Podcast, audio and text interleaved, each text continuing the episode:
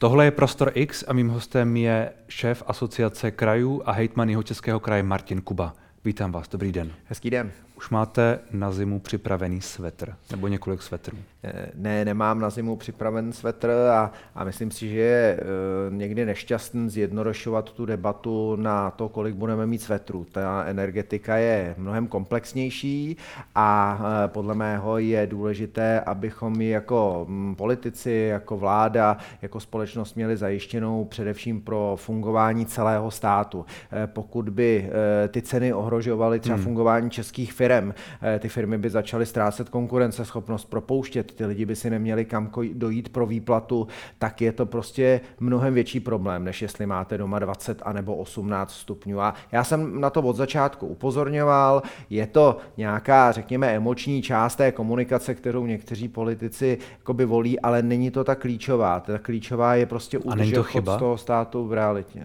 Myslím, že chyba je to zjednodušovat pouze na tuhle tu debatu. Je to, řekněme, součást a to, že procházíme nějakým složitým obdobím, eh, kdy se může stát, eh, že to bude vyžadovat vlastně od lidí trochu jako víc třeba šetřit tu energii od úřadu, to je přeci jako přirozená debata. Ale já nemám rád, když se ty diskuze zjednodušují. Já prostě tvrdím, že nemůžeme jako nechat ten to, co se děje s cenami energií, jako jen tak a mluvit jenom o tom, jestli má někdo svetr nebo dva, protože opravdu český průmysl je jeden z nejsilnějších v Evropě, jsme průmyslovou zemí, ti lidé si tam do těch fabrik chodí pro výplaty, hmm. do práce, takže fakt to nezjednodušujeme, není to jednoduchá debata, je složitá a, mm, a musím říct, že třeba by vlastně fakt byla vedená komplexně. No. Tak se ptáme si, mají tyhle myšlenky vůbec zaznívat? A nebo jak mají zaznívat. Protože ta, ta, ta výzva k tomu šetření, vy, vy to sám říkáte, se zdá být logická a zároveň je to červený hadr. A je používán uh, jako zbraň a je možná kontraproduktivní. Já myslím, že to je právě to, proč ta debata má být opatrná, protože je třeba, aby si všichni politici a i ti, kteří jako e, chtějí, a já jsem přesvědčen, že jejich většina, provést tu zemi tak, aby v ní zůstala demokracie, svoboda hmm. a možná někteří vlastně s velkým nadšením e, vlastně říkají takovéhle výzvy, ale musí si taky uvědomovat, že na té druhé straně je normální standardní dezinformační jako struktura, která se snaží všechny ty výroky překročit překroutit tak, aby ty lidi co nejvíc jakoby štvali, aby jimi vyděsili třeba ty no, seniory. No, ale, ale zároveň tam není jenom dezinformační struktura, ale je tam i úplně relevantní strach, je tam obava, je tam nejistota, je tam prostě úplně normální naštvání. A to je přesně to, co popisujete. Já myslím, že je to třeba to, co se teď dělo u té demonstrace. Protože když se podíváte, tak často. U té sobotní na Václavském U té sobotní na tom Václavském náměstí, tak často ti organizátoři jsou v podstatě lidi, kteří se promítají antivakcinačním e, scénou a vlastně pomalu stejní lidé.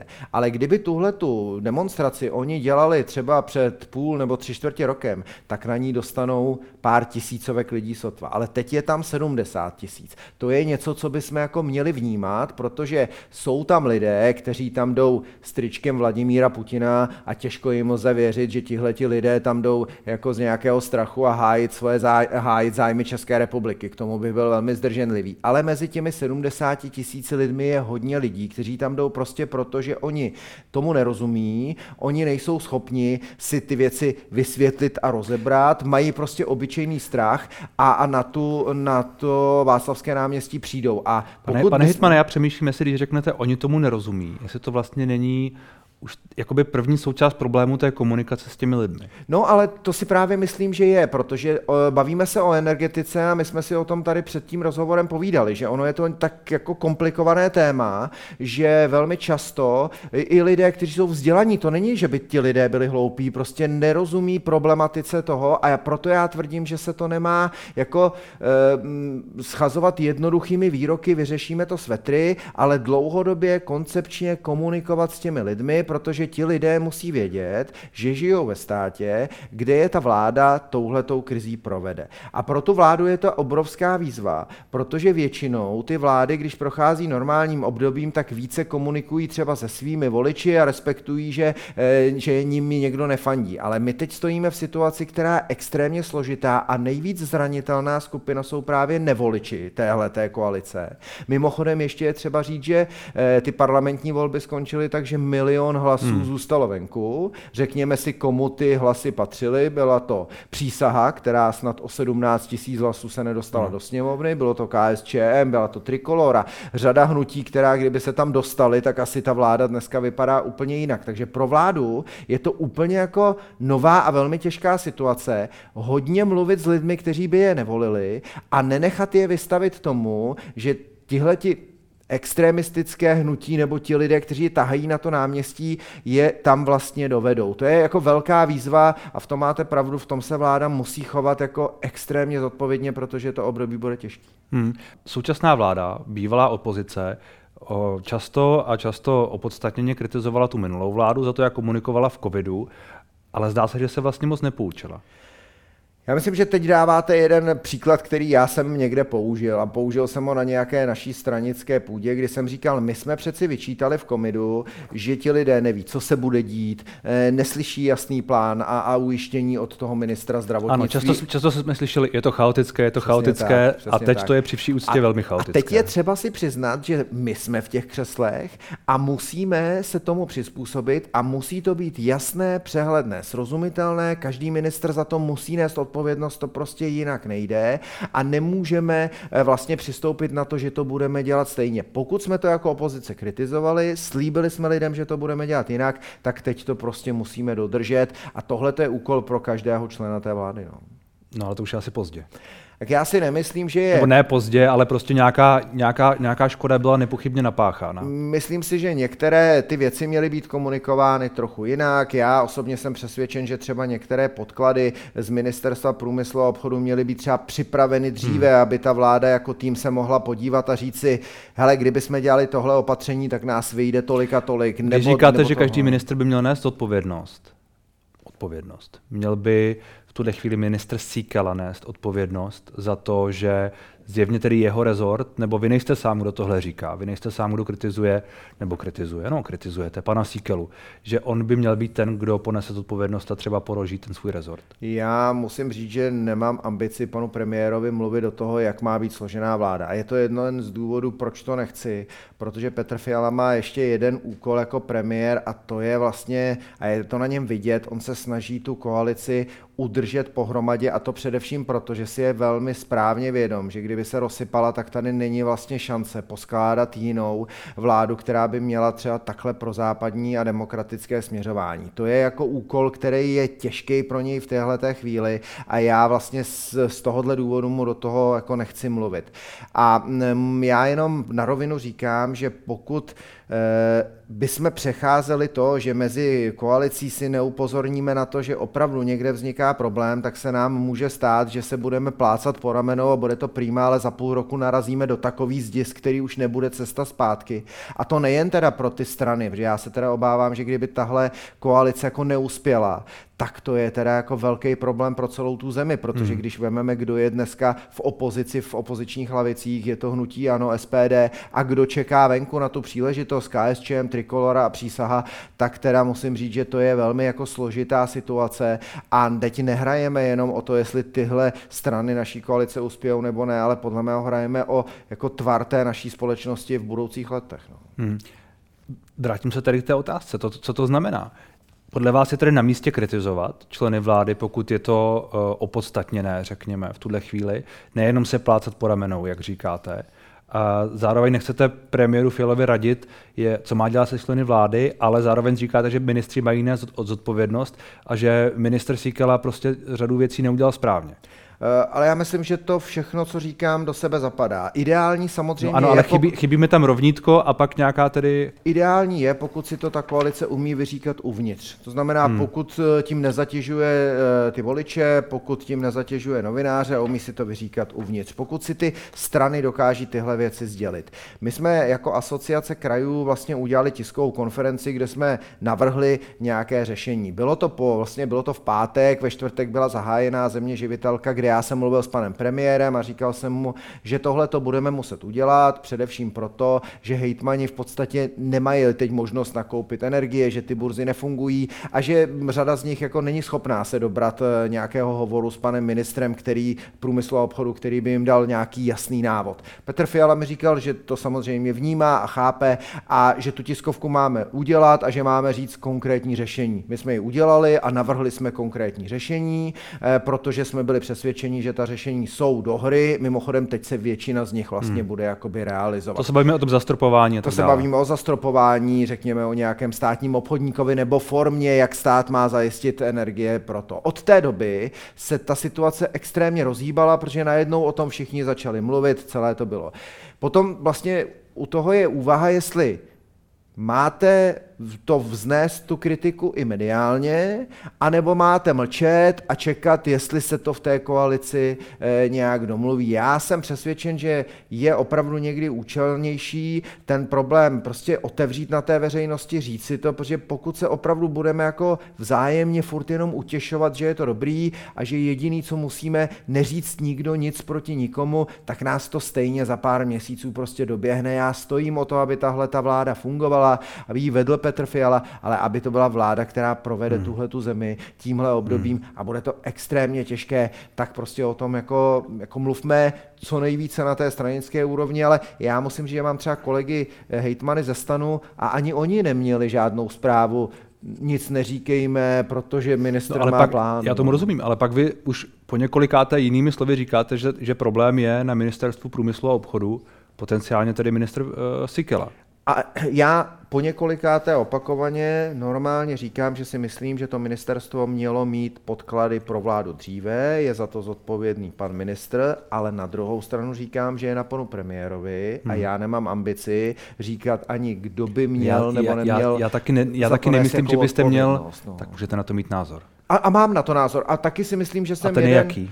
taky si myslím, že jsem jeden z mála lidí, který to říká. Já říkám, že ministerstvo průmyslu a obchodu mělo ty věci dodat do... Ne, počkejte, ale to tak, eh, pane redaktore, já myslím, že je to legitimní. Ne, já vám rozumím, já, jenom, ale neříkáte ten názor. Říkáte ale já tohle... nejsem, já nejsem součástí vlády, nejsem součástí pražské politické scény a já říkám, měli dodat podklady dřív a na panu premiérovi je, hmm. aby ten výkon z toho ministerstva dostal hmm. a aby on zvážil, jakým způsobem má fungovat koalice, protože hmm. on má úplně jinou odpovědnost, než hmm. mám já a to je úplně legitimní hmm. a není to nic, čemu bych se vyhýbal. Je to prostě respektování pozice premiéra, protože Petr je, eh, Fiala je předseda naší strany, on je premiér a takhle to je. Každý v té straně máme trochu jinou roli, on víc vlastně tmelit tu koalici, já si možná můžu někdy dovolit upozornit na některé věci a ono se to pak víc rozhýbe a, a prostě na něm je, aby on tu vládu tím provedl. No. Jestli, jestli on vám uh, ten úkol nedal abyste to rozhýbal zvenku to nedal, ale myslím si, že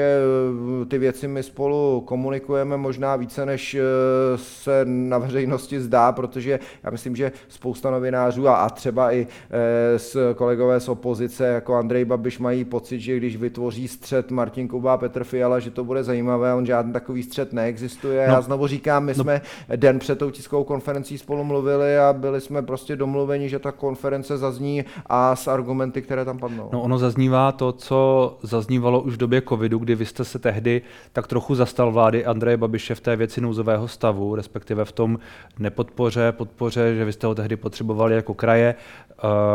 To bylo vykládáno tak jako jakýsi mocenský útok na Petra Fialu, respektive zbližování se s Andrejem Babišem. Andrej Babiš nedávno retweetoval a různě sdílel vaše slova právě o, o tom, co dělá nebo nedělá uh, pan Síkela, respektive co dělá nebo nedělá vláda, tak uh, já nevím, možná máte nějaké mocenské ambice. Já teda eh, k téhle otázce, já žádné ambice nemám. Já jsem hejtmanem jeho českého kraje, jsem jim rád. Slíbil jsem jeho Čechům, že budu hejtmanem a že se té práci budu věnovat.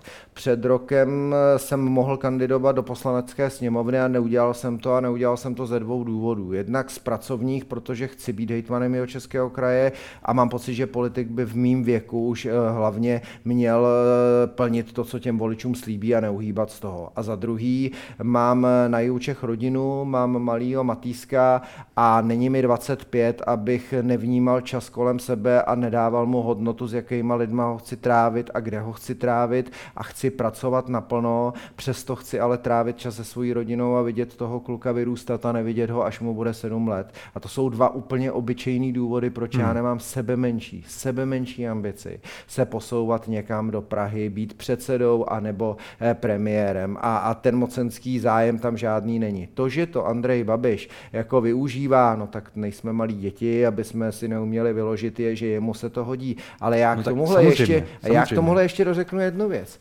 My jsme kandidovali v krajských volbách jako samostatná ODS téměř jako skoro jediná, ono jich moc samostatně ODS v kraji nekandidovalo.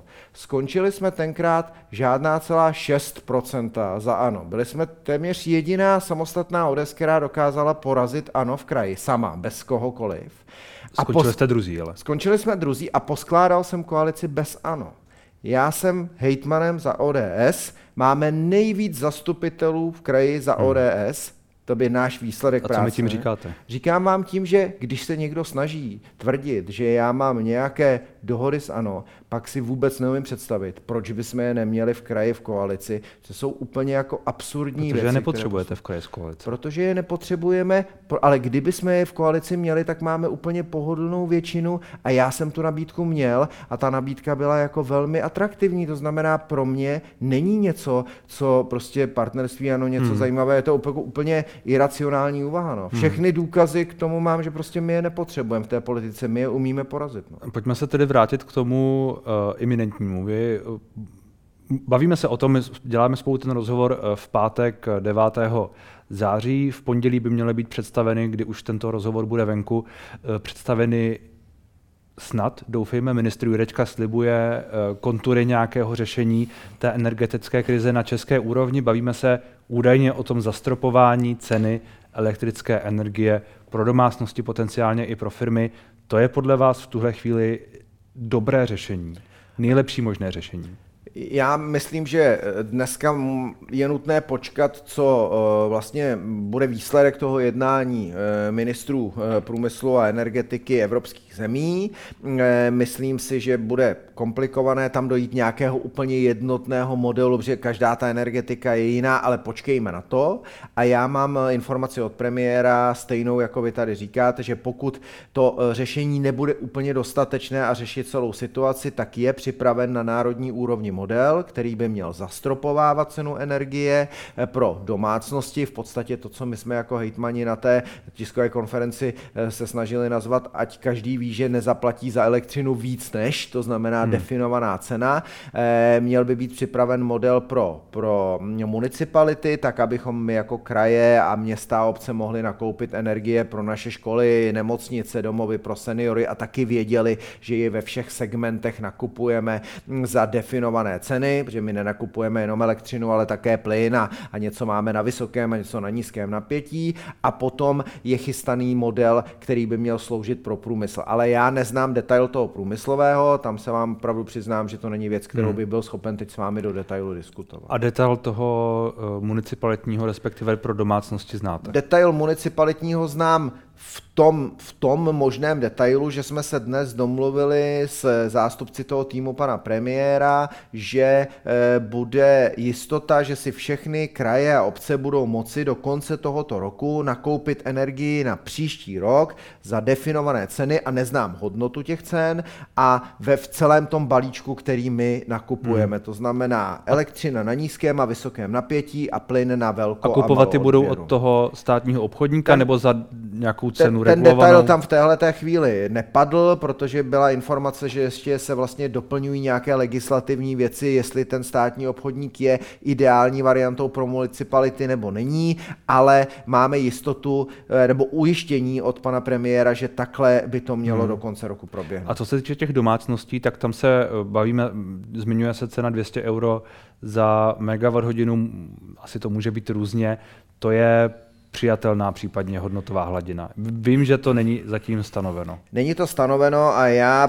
protože si myslím, že je to natolik citlivá věc a já ji neznám, tu hodnotu, o které se baví, tak si myslím, že je zbytečné, abych tady teď něco hmm. střílel. Ale je, mo- ale je možné, je možné aspoň lidem vzkázat, řekněme. Já vím, že vy nejste možná ten, kdo by to měl dělat v tuhle chvíli, ale obecně lidem vzkázat, že prostě se nemusí bát toho, že budou platit mnohonásobně víc, než platí teď.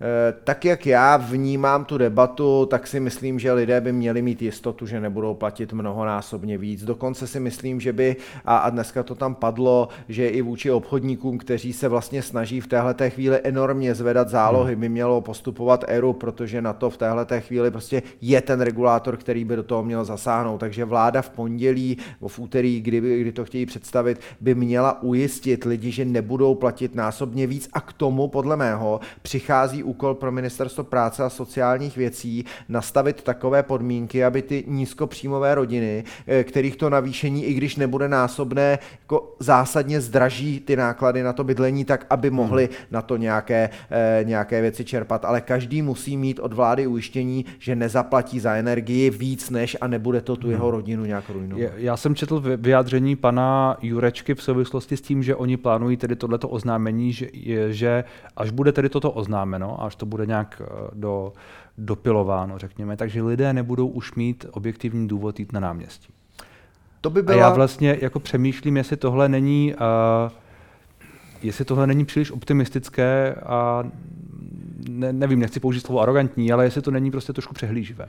Eh, myslím, že by to byl ideální cíl toho, co by měla vláda dosáhnout. To je vlastně to, co já říkám. Vláda by měla k lidem mluvit tak, eh, aby oni neměli důvod jít na to náměstí, hmm. protože říkám, že kdyby se ta demonstrace takováhle a, a, a ty mm, organizátoři, kteří svolávají, svolávali před půl, před tři čtvrtě rokem, tak ty lidi na to náměstí nedostanou. Znamená, úkolem téhleté vlády teď je ujistit tuhle tu část populace, která má ten strach, bojí se, že se bát nemusí a že ji tím tenhle ten stát a tahle vláda provede. Mimochodem, eh, já u tohohle vám vlastně mám rád citaci pana profesora Barty, eh, egyptologa, člověka, který se těmi hm, civilizacemi a společnostmi zabývá a on vlastně říká, že v té krizi je ten národ vždycky tak silný, jak je silný jeho nejslabší článek.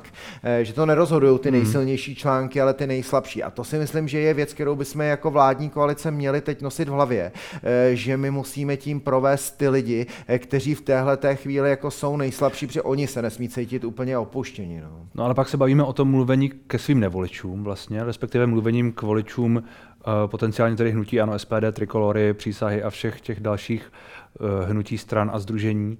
A máte pocit, že to vládní politici dělají nebo dělali,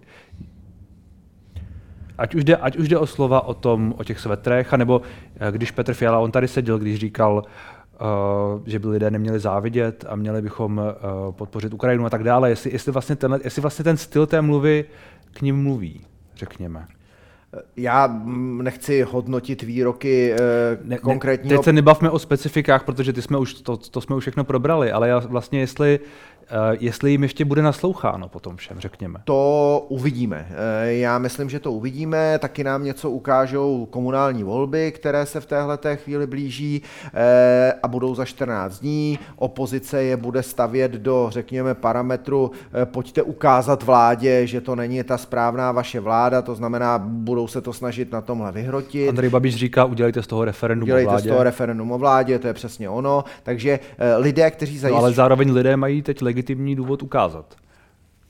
Je to, je to tak, jak to popisujete. A na členech vlády, na jejich komunikačních týmech je být si tohohle všeho vědomí prostě hmm. a vědět, jak má ta retorika být nastavená. Já jsem si v politice zvykl, že umím zodpovídat na to, co jsem řekl já a proč jsem to řekl. Strašně nerad se jako stavím do pozice, že mám komentovat, kdo co řekl, protože ono je to často jako vytržené to. A jestli lidé budou vládě věřit, to se prostě ukáže a hmm. uvidí. Já tak jinak, jak by byste tedy mluvil? Já bych mluvil tak, jak mluvím k našim jeho českým občanům a, a k těm mluvím tak, že je tím provedeme, že jeho český kraj udělá všechno pro to, aby jsme tu situaci zvládli, že něco ovlivnit umíme a něco ovlivnit neumíme, že jako hejtman se budu zasazovat o to, aby vláda připravila ty programy tak, aby nastavila ceny energie zastropované, protože jsem přesvědčen, že to jinak není možné, protože jsem jako dítě vyrost z maminkou a zažil jsem to a chápu, že prostě máma s dvouma dětma může dneska chodit do dvou prací, ale nemůže chodit do pěti prací, to prostě už nejde a je povinností vlády tohle to prostě zvládnout.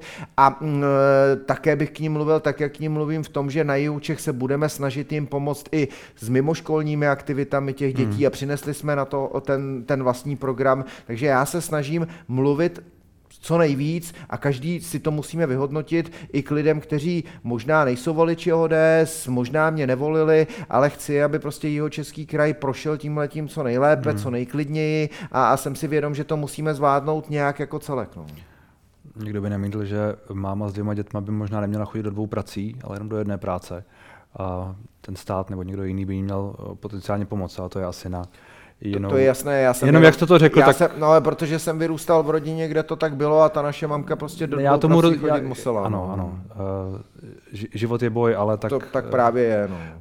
Máte tedy pocit, že teď hrajeme o budoucnost této, této republiky, tak jak, ji, tak jak ji teď vidíme, o tu demokracii? Ono je to trošku jako, uh, zdá se to být přehnané, ale na druhou stranu, uh, myslíte, že některé ty proklamace z toho náměstí a ty myšlenky, které tam jsou sdíleny, smrt Fialovi jsem viděl na jednom triku jednoho demonstranta, jestli opravdu jako se něco láme, řekněme tak na tom, co tady říkáte, na, že někdo někomu vyhrožuje smrtí a já jsem to zažil jako hejtman a většina z nás jako hejtmanů v covidu je jenom vidět, jak se ta společnost postupně jako radikalizuje. A ale bavíme se o jednom člověku, zase bych nerad úplně, aby Znovu, to vypadalo... ale já jsem to zažil jako hejtman a většina hejtmanů se tomu nevyhla a ty vzkazy nebyly od jednoho člověka prostě a, hmm. a byly velmi nepříjemné, takže pro mě je to bohužel ukázka toho, jak se celkově eh, ta společnost radikalizuje. Někdy nutno říct, že k tomu tomu trochu přispívají ti politici, kteří se snaží eh, ty, ty hm, řekněme, jednotlivé póly té společnosti vyhrotit, aby je dostali na tu svoji politickou stranu. Tady já bych chtěl poprosit všechny,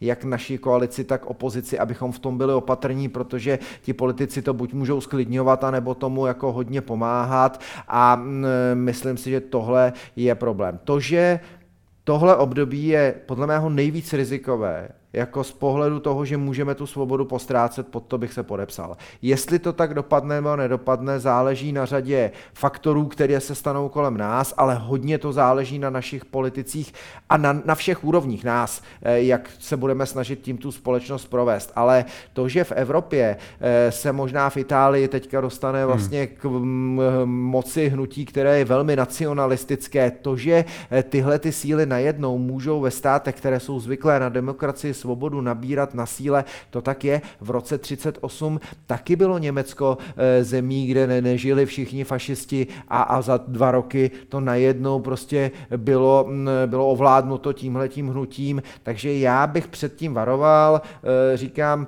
připravme se na to, že musíme tuhle tu svobodu a demokracii hájit a, a bude to prostě úkol pro nás všechny. No.